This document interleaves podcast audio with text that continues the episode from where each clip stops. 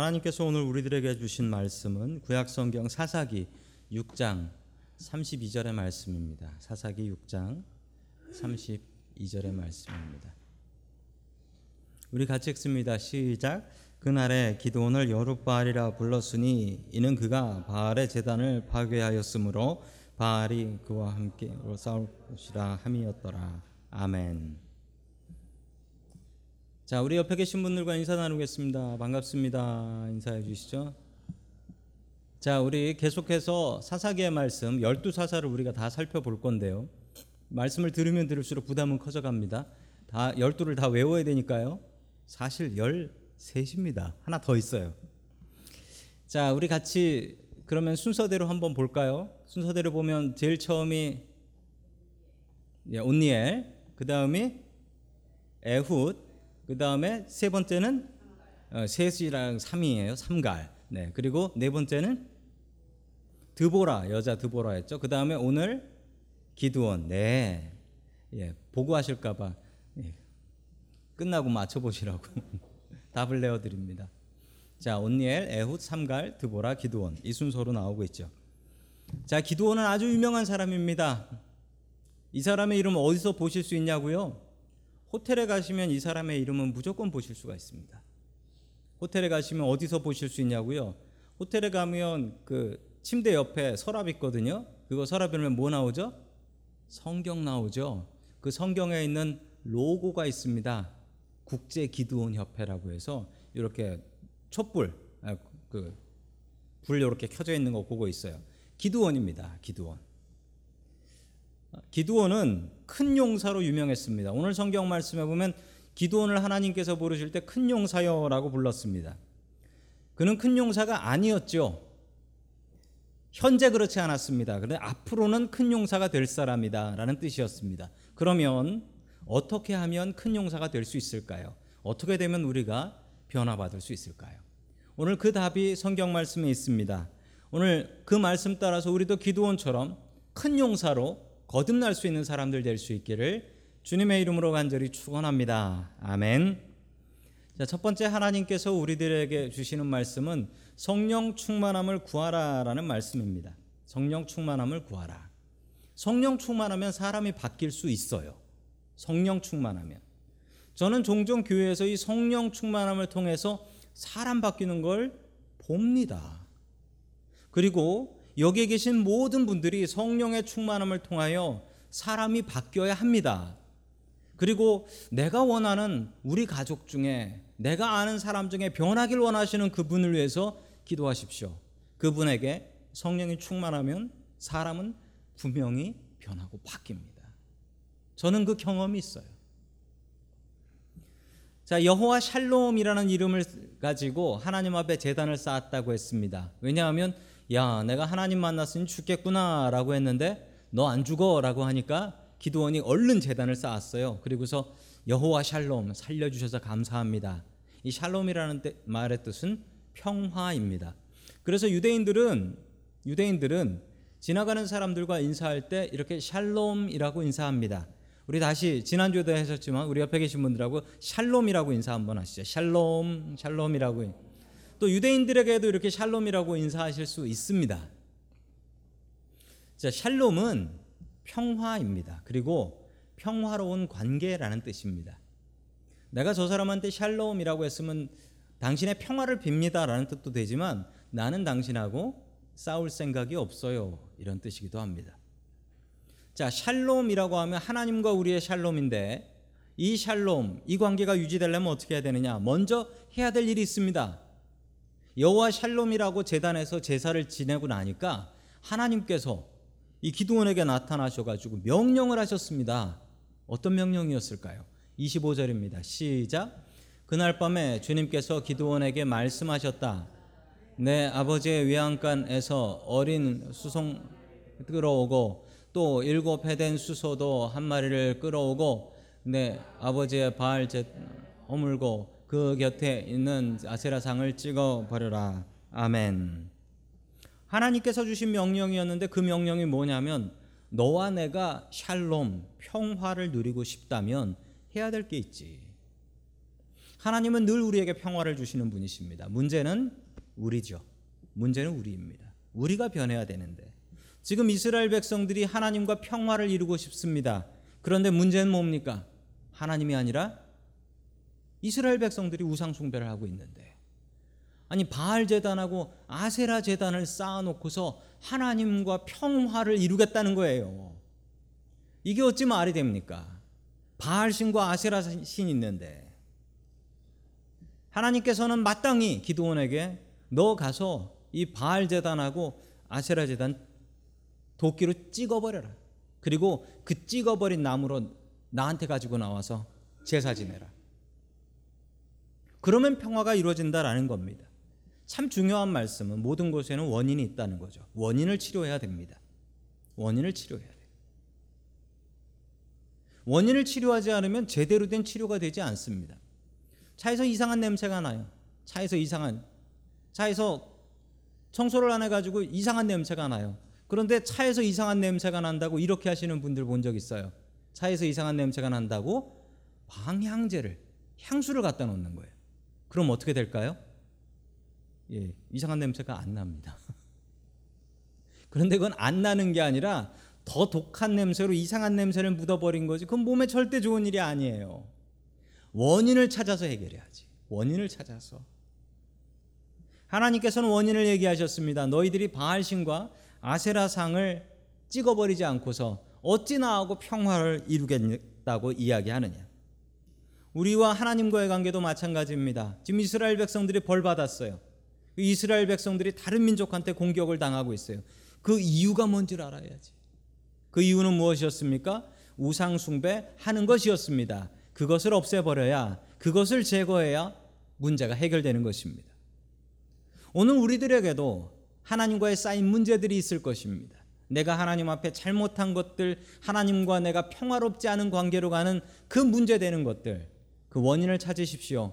그리고 그것을 회개하시고 그것을 회개함을 통하여 하나님과의 바른 관계 회복될 수 있기를 주의 이름으로 간절히 축원합니다. 아멘. 자, 27절 말씀 계속해서 봅니다. 시작. 그리하여 기도원은 종들 가운데서 10명을 데리고 주님께서 말씀하신 대로 하였다. 그러나 그의 사람들과 성읍 사람들을 두려워하여 감히 그 밤에야 하였다. 아멘. 기도원의 이 명령에 순종을 합니다. 순종을 했는데 언제 했다고 합니까? 예. 성경에 이렇게 나옵니다. 감히 그 일을 낮에 하지 못하고 밤에 하였다. 왜 낮에 못했을까요? 걸리면은 자기가 혼나니까. 사람들이 무서워서 밤에 한 몰래 한 거예요. 자, 지난주 말씀을 보신 분들은 아십니다. 기도원은 몰래 뭔가 하는 데는 타고난 사람이라는 것. 예, 지난주에 어땠습니까? 지난주에 포도즙 틀에서 밀 이삭을 타작했지 않습니까? 남한테 안 걸리고 뭐 하는 데는 정말 도사 같은 사람이었습니다. 그러나 보시는 바처럼 이 기도원은 예, 겁장이었습니다. 기도는 겁쟁이였어요. 하나님의 말씀이 임했지만 감히 사람들 무서워서 이걸 낮에 못 이건 낮에 해야죠. 사람들이 보는 앞에서 때려 부시고 너희들이 하나님만 섬겨야지라고 소리를 질러야 되는데 그걸 못 했어요. 밤에 몰래 했다라는 겁니다. 그렇지만 걸렸습니다. 왜 걸렸을까요? 이 일을 할 만한 사람은 기도원밖에 없어요. 그래서 걸렸어요. 기도원이 했다는 증거는 없어요. 그런데 이런 일을 할 사람은 기도원밖에 없습니다. 자, 그 집안이 좀 그렇습니다. 그 집안이 어떤 집안인지 한번 보겠습니다. 우리 31절 봅니다. 시작. 요아스가 자기를 둘러선 모든 이렇게 말하였다. 당신들이 바알 편을 들어 싸우겠다는 것이요. 당신들이 바알을 구할 수 있다는 말이요. 누구든지 그의 편을 들어 싸우는 사람은 내일 아침에 죽음을 면하지 못할 것이요. 만일 바알이 신이면 자기 재단을 헌 사람과 직접 싸우도록 놓아두시오. 아멘. 자, 요아스라는 사람이 누구냐면 기드온의 아버지입니다. 기드온의 아버지예요. 기드온의 아버지한테 가가지고 이제 기드온은 벌써 밤에 몰래 그 일을 하고 어딘가 숨어 있는 거예요. 이게 안 걸리는 데는 도사예요. 그러자 아버지한테 와가지고 당신 아들이 한 게 분명하다고 당신 아들 내놓으시오라고 하니까 아버지가 뭐라고 했습니까? 아버지가 아주 위대한 말을 했습니다. 아니 싸우려면 바알이 스스로 싸우게 하든지 당신들은 뭐요? 바알이 신이면 바알이 스스로 내 아들 잡아가라 하시지. 왜 바알이 스스로 잡아가지 않고 당신들이 왔소? 이 얘기를 하고 있는 것을 보니 기드온은 아버지를 잘 만난 복이 있는 것 같습니다. 아버지가 믿음의 사람이었습니다. 바알이 스스로 싸우게 하라라는 거예요. 참 옳은 말이죠. 자기도 못 간수하는 우상이 어찌 어찌 이 나라를 지키는 신이 될 수 있겠단 말입니까? 라는 뜻입니다. 기드온이 믿음의 사람이 된 이유를 알 수가 있을 것 같습니다. 계속해서 34절 봅니다. 시작.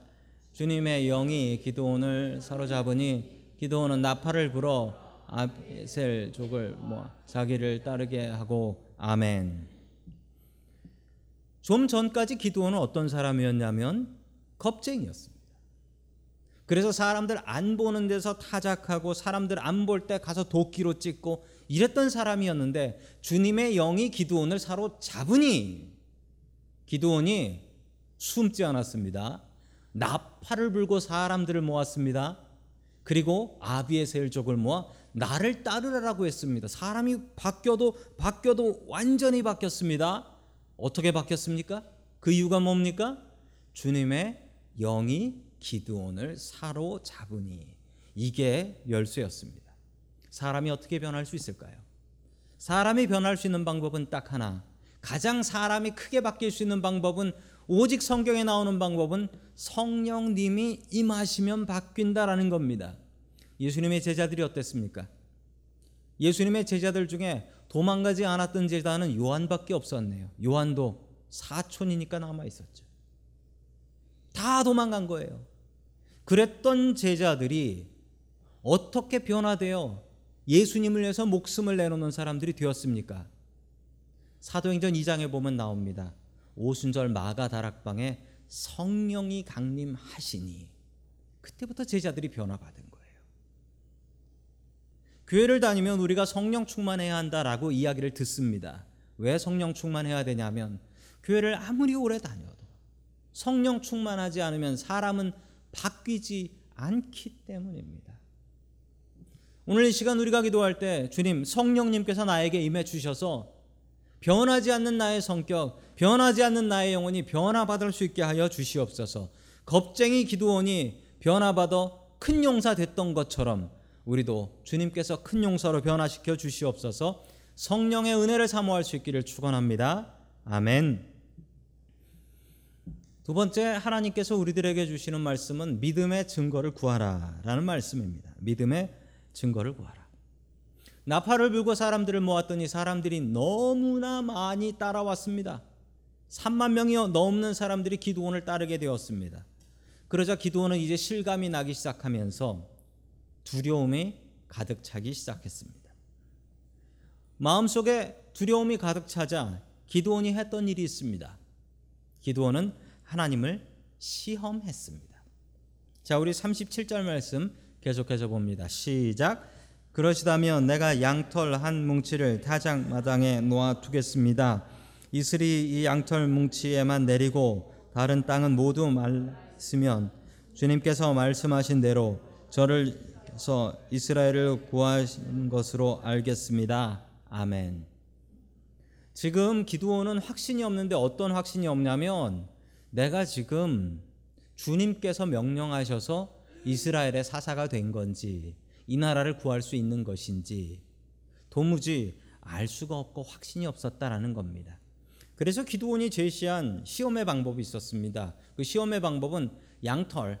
이스라엘에선 양을 많이 키웠으니까 양털은 집에 흔합니다. 양털 한 뭉치를 타작 마당에 놓아두겠습니다. 그리고 이슬이 이 양털 뭉치만 젖고 그 옆은 바짝 말라 있으면 하나님께서 나를 선택하신 줄 알겠습니다. 라고 기도를 했습니다. 그러나 이 기도가 느낌은 잘 오지 않습니다. 왜냐하면 우리는 양을 키우지도 않고 우린 타작마당도 없고 우리가 집 바깥에다 저런 걸 두지도 않죠. 자, 이스라엘은 어떠냐? 이스라엘은 기온차가 아주 심합니다. 낮에는 정말 덥고 저녁에는 얼어 죽을 것 같이 추워요. 이런 동네에 특징이 있습니다. 이런 동네에서는 이슬이 엄청나게 내려요. 공기 중에 있- 있는 수분들이 밤 사이에 이슬이 되어 가지고 땅에 내리는데 어느 정도로 많이 내리냐면 이스라엘에서는 밤에 밖에다가 빨래를 놔두면 큰일 납니다. 왜냐하면 빨래가 완전히 다 젖어 버립니다. 그 정도로 이슬이 많이 내리는 곳입니다. 자, 그래서 이런 시험을 하나님께 드리는 것이죠. 하나님, 밤 사이에 이 양털 뭉치만 젖어 있으면 제가 하나님께서 나를 선택해 주신 줄 알겠습니다. 라고 기도를 했는데 정말 그렇게 되었습니다. 그러나 기도원은 겁장이라 이것으로 증거를 삼지 못했습니다. 왜냐하면 잘 생각해 보시면 양털하고 땅은 증발률이 달라요. 똑같이 내렸다고 해도 땅만 먼저 말랐으면 어떡하지? 아마 그런 생각이 들었던 것 같습니다. 자, 그래서 또 한 번 하나님을 시험하죠. 39절 말씀입니다. 시작. 기드온이 또 하나님께 여쭈었다. 주님, 저에게 노하지 마십시오. 제가 한 번 더 말씀드리고자 합니다. 양털 뭉치로 한 번만 더 시험 보게 하여 주십시오. 이번에는 양털 마르고 사방의 모든 땅에는 이슬이 내리게 하여 주십시오. 아멘. 아마도 기도원이 증발률을 확실히 생각했던 것 같습니다. 자, 이번엔 반대로 증발률이 다르다고 생각하면 이번에 하나님께서 응답하시면 그건 진짜다 생각하고 하나님께 하나님 화내지 마십시오. 한 번 더 시험할 텐데 양털 뭉치는 마르게 하시고 땅은 젖게 해 주십시오. 라고 기도합니다.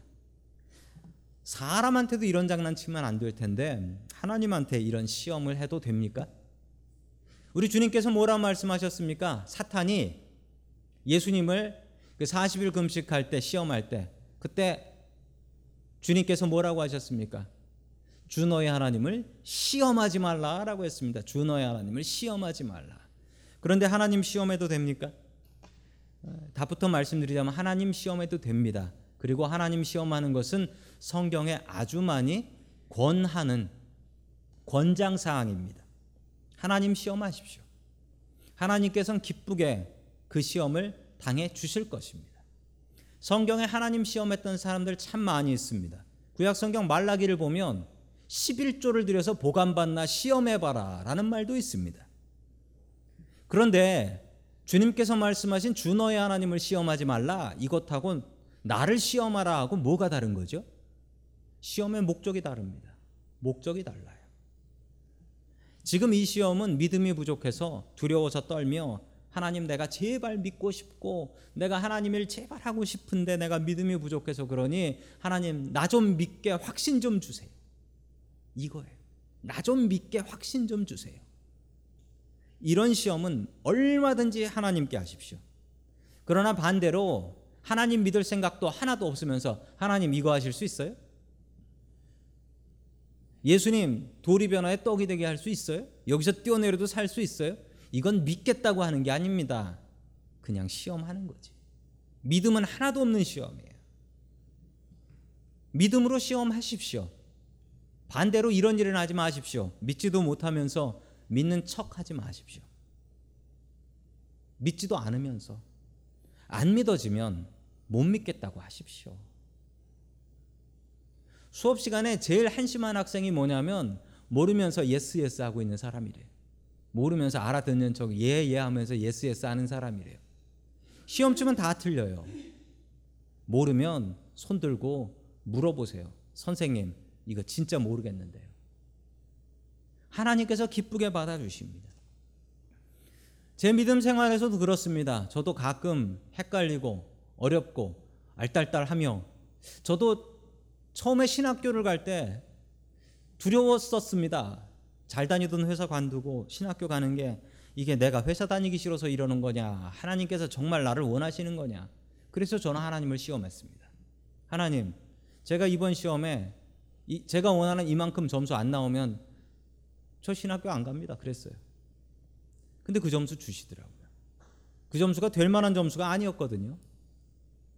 저는 하나님을 시험했었습니다. 그런데 시험할 때마다 하나님께서는 증거를 주셨고 저는 증거를 받고 나면 그냥 그 길을 뛰어서 달려갔습니다. 왜냐하면 이건 분명히 하나님께서 주신 일이니까요. 못 믿으면서 믿는 척 하지 마십시오.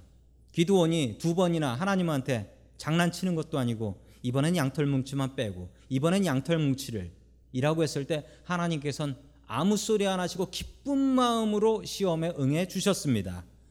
그 이유는 무엇일까요? 하나님은 우리가 믿음 갖고 살기를 원하십니다. 혹시 이 중에 믿음이 부족하고 하나님 내가 이 일을 하는 것이 확실합니까 아닙니까 라고 생각되실 때 그것에 그것이 믿음에 관련된 것이라면 하나님을 시험해 보십시오.